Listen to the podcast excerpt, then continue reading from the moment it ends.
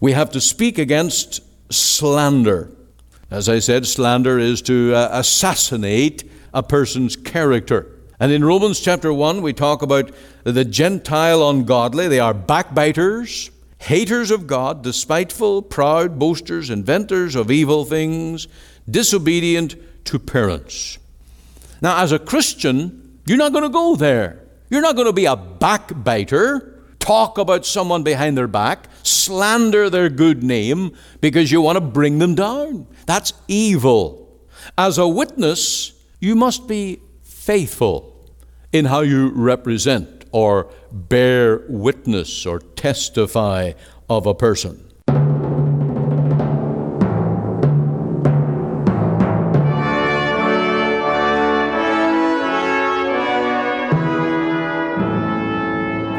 Welcome again to Let the Bible Speak. This is Ian Goligher. Thank you for joining with us, and I trust you'll be blessed today as we return to the ninth commandment Thou shalt not bear false witness against thy neighbor. How important it is to honor the name, the character, and be a true witness in all our dealings with men. So I trust you'll stay tuned with us right through to the end of the program. We have a hymn, All Hail the Power of Jesus' Name. And firstly, we begin with our few comments in the book of Romans. What is meant by the name of God is blasphemed among the Gentiles through you? Why did Paul the Apostle say that in Romans chapter 2? That the name of God is blasphemed among the Gentiles through you. How could that be? Well, this is an Old Testament passage citation from Isaiah 52 5. And when God's people in the Old Testament turned to idolatry, when they blasphemed God, they caused the other nations to sin and to mock uh, that these who called themselves the people of God were really no different from their own idolatrous ways. And what is the argument here in Paul's writing? What's he trying to prove? What's he trying to bring out by this? That it is your conduct that is to lead men to trust in the Lord. Your conduct is such as to lead the pagan world to blaspheme and reproach both your religion and its author. That's the accusation of the apostle against these Jews in his day. By your hypocrisy and crimes, the pagan world is led to despise a religion which is observed to have no effect in purifying and restraining its professors against all manner of sin. And so the answer to this is a life of purity. A life of purity will bring honor to God. It will be consistent with the Christian profession and it will be the very answer to all the, the mockery and the taunting against the child of God. The best thing that you have this side of heaven is a testimony for God's salvation. And you need to make sure that you walk the walk, not just talk the talk. Uh, there is no assurance given in the Bible to those who just speak empty words. Those who came to the Lord Jesus in Matthew 7 and said, Lord, Lord, have we not done many such things in thy name? And Jesus said, Depart from me, I never knew you. Oh, what a sentence! What a condemnation of those who merely paid lip service to Christian things. The important thing is that we obey the Lord with a godly life, that we are truly saved, truly converted, and in the power of the gospel live in newness of life. And that is the challenge that is given to every Christian. By their fruits ye shall know them, that we shall be judged by every word that proceedeth out of our mouths. These are the things that make us known in the world as Christians. This is what makes us salt to uh, purify the cause of Christ all around us. And so I trust that you'll take these things to heart today and that God will use them in your own heart and life. Read them for yourself. Romans chapter 2. Now we're turning to our hymn today All Hail the Power of Jesus' Name.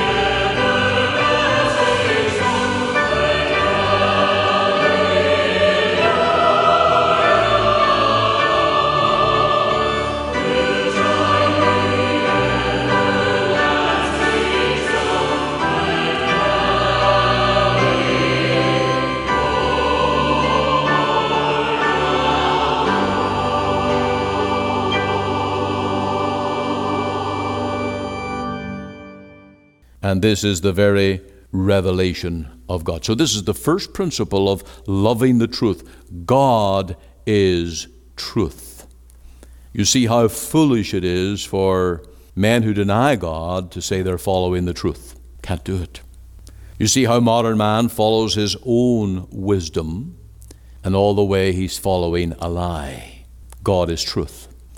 And that's where the Christian starts. That's the starting point for our Christianity. The second thing, we follow and love the truth by confessing that the Lord Jesus is the truth.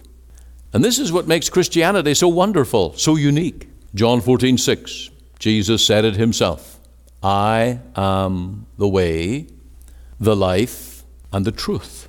No man cometh to the Father but by me. John 14, 6.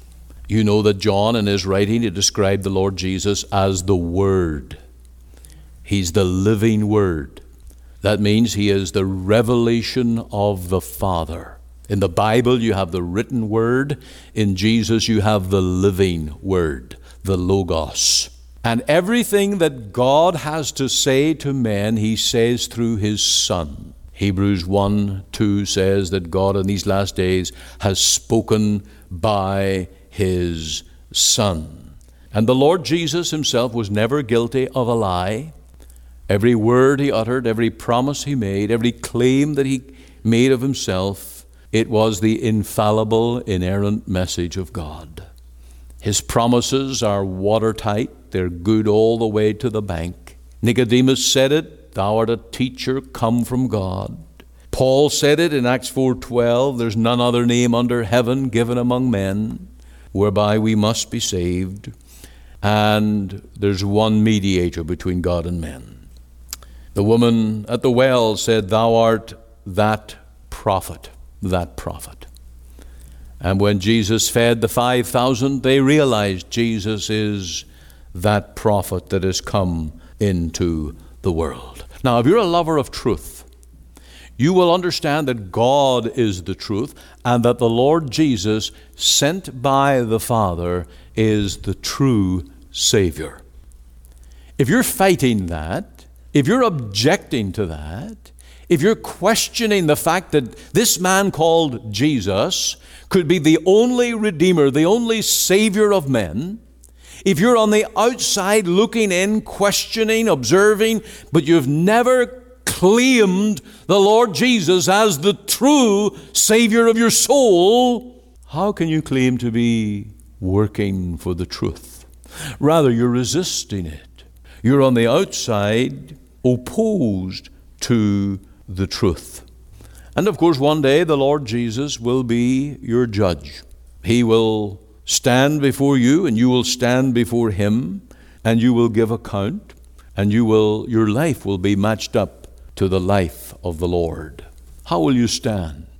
If you've denied Him, rejected Him, fought against His claims, would not accept His promises, would not bow the knee to Him as Lord and Savior, you cannot say you've been working for the truth. In Acts 17:31 it says because he hath appointed a day in which he will judge the world in righteousness by that man whom he has appointed.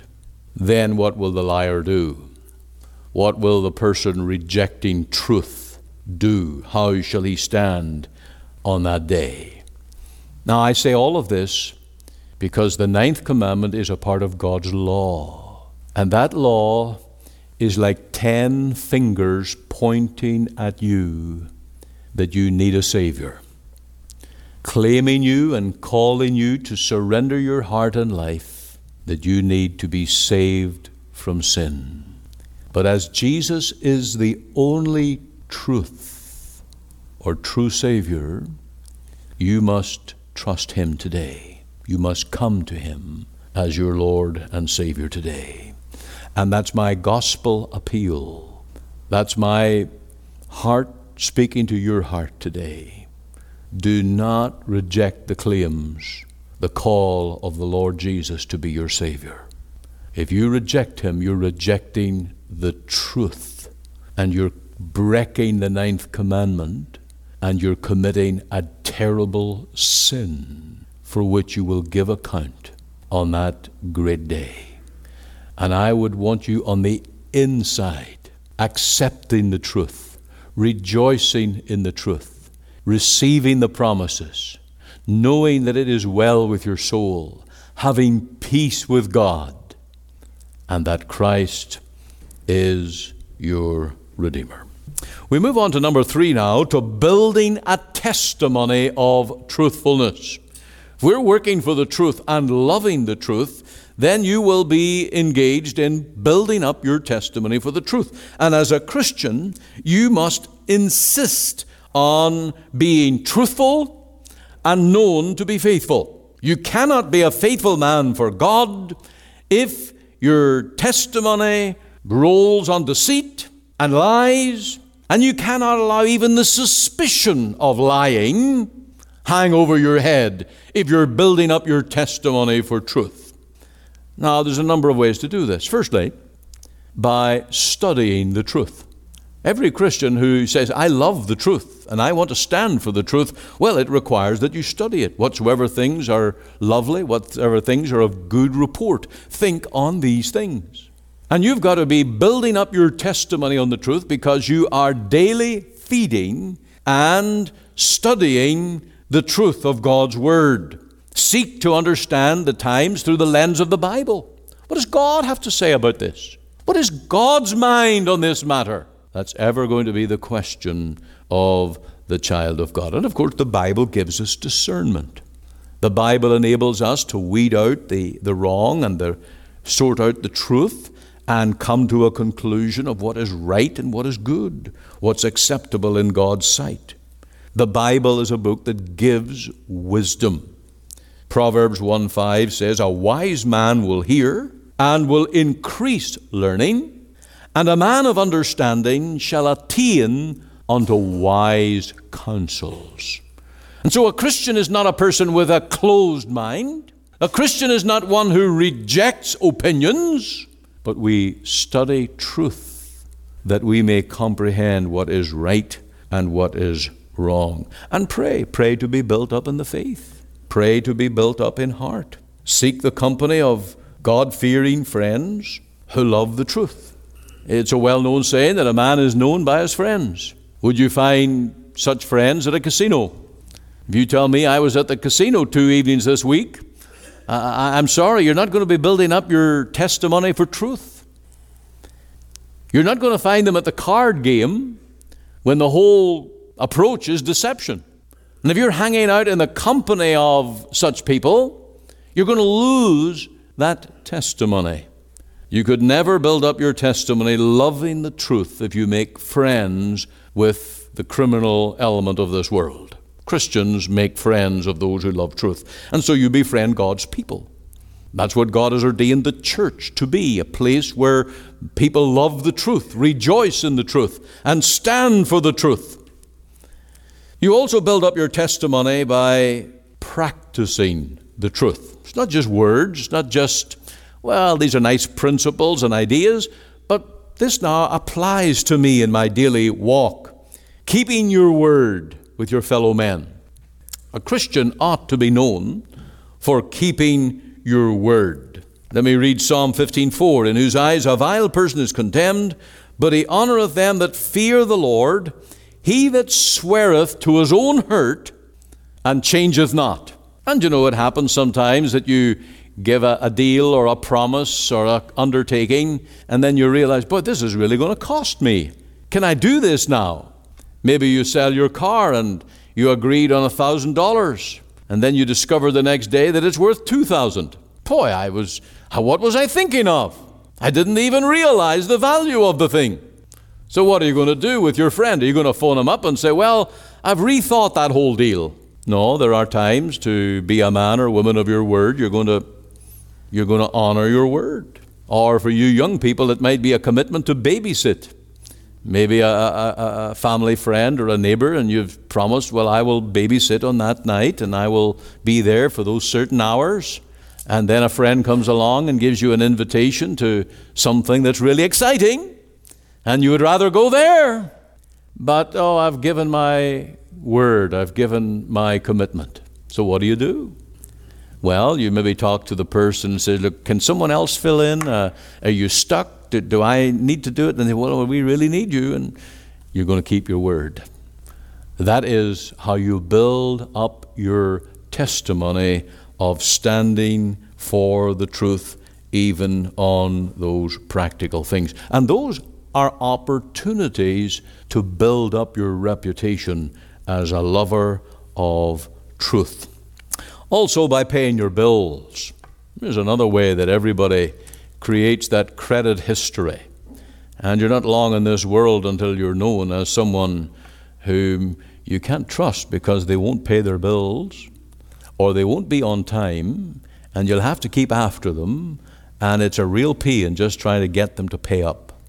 Now, a Christian cannot afford to have that reputation. And this is where a lover of truth, working for the truth, comes in real practical terms. There's another angle on this that sometimes you have to defend your own name. We live in a world where we get slandered, where we get accused of things that are not right. And slander is really character assassination. It's murder of a person's character and reputation, and it can do great, great harm. Uh, in General Motors this last week, there were 15 employees who were what was the term, removed from the organization because of that whole recall shambles that was. But you can imagine if those 15 people are the wrong people. They're not the people at fault at all, it's someone else, but someone raised something about them and they, they're, they're going to carry the blame. They lose their job. And who's going to hire them? And there are times when you have to clear your name, your reputation. And you cannot afford for your name to be tarnished and dragged into the gutter and left that you can't even witness for God. And so you do all you can to give the facts. You do all you can to give out the true information. Now, it might disappoint you what men will do with it, but you do have an obligation to give the facts. And as you present, present those facts, you seek to win people to the truth. But of course, what you don't do is take vengeance. God's the final judge. And over time, He will vindicate. He will let the truth be known. And sometimes there are those things that will only come out on the judgment day. But we have a responsibility to stand for the truth. We have to speak against slander. As I said, slander is to uh, assassinate a person's character. And in Romans chapter 1, we talk about the Gentile ungodly. They are backbiters, haters of God, despiteful, proud, boasters, inventors of evil things, disobedient to parents.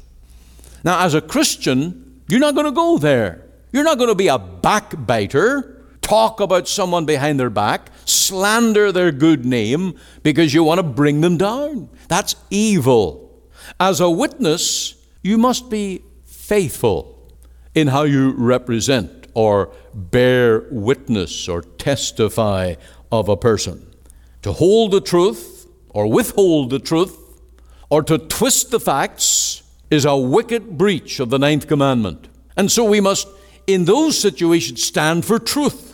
You must say, well, these are the facts as I know them.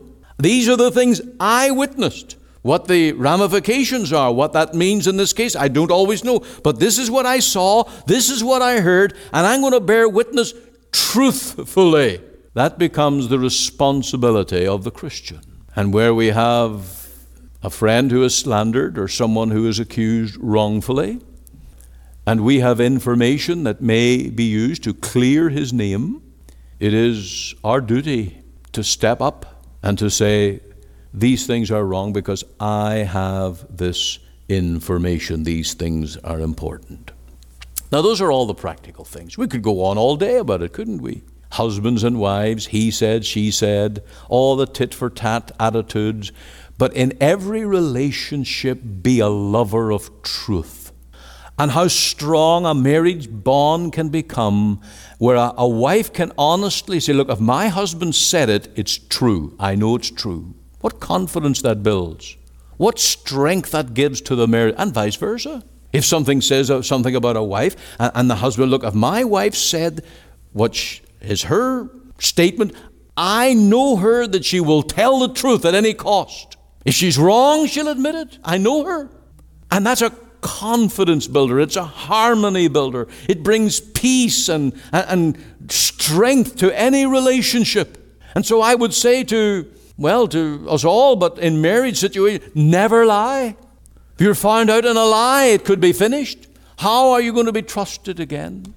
It is essential that we keep this commandment. Now, give me a couple of minutes just to come to another point. If we are loving the truth, then we're going to promote the gospel.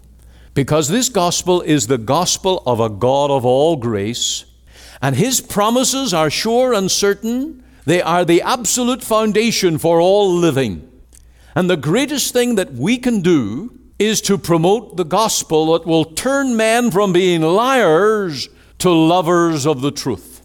Now, think back to Paul's statement to Titus that the Cretans are always liars. How would you like to be a pastor in a country like that?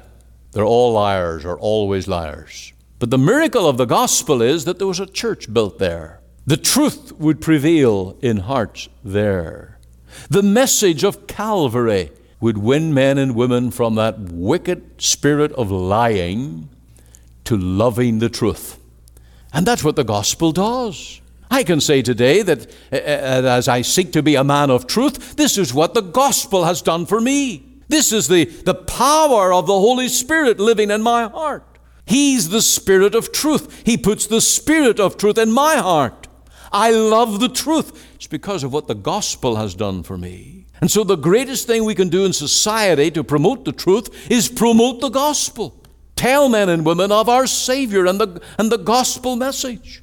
See them converted from wickedness to a life of faith in the Savior and rejoicing in the truth. And praise God, the gospel can claim our tongues and tame our tongues.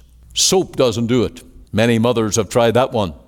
And when their children have used their tongue wrong, they've gotten the soap out and given it a good washing. But that doesn't work altogether. It may get the message that you don't approve, but the gospel of the Lord Jesus turns men from being liars and backbiters and haters of the truth to be surrendered to the Lord Jesus. And this tongue, which God created to praise Him, but many have used to deny Him, by the power of the gospel, this tongue can praise the Lord again. And so that wicked tongue that has blasphemed and has lied and cheated, God can change the heart, put His Spirit within your soul, and make you to praise the Savior. I hope you've done that today in our hymnal as we have sung these hymns together. I hope your tongue will be used well, that it'll not be a weapon for lies, but a, an organ of praise to glorify the Lord.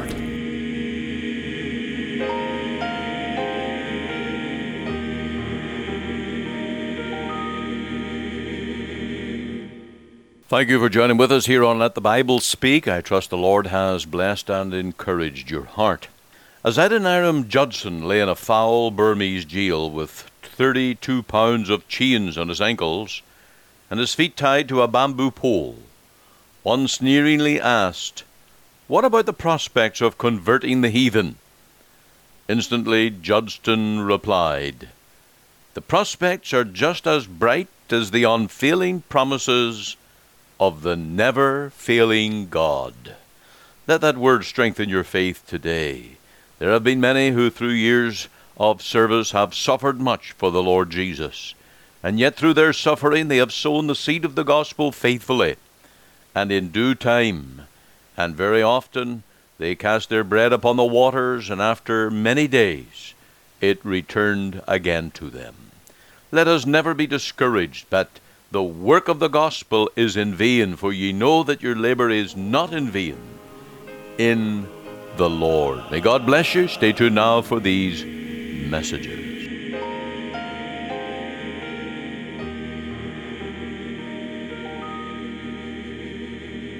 This is Pastor Ian Goligher. Call me, please, at 604 897 40. For all the details of our broadcasts across Canada, go to ltbs.ca.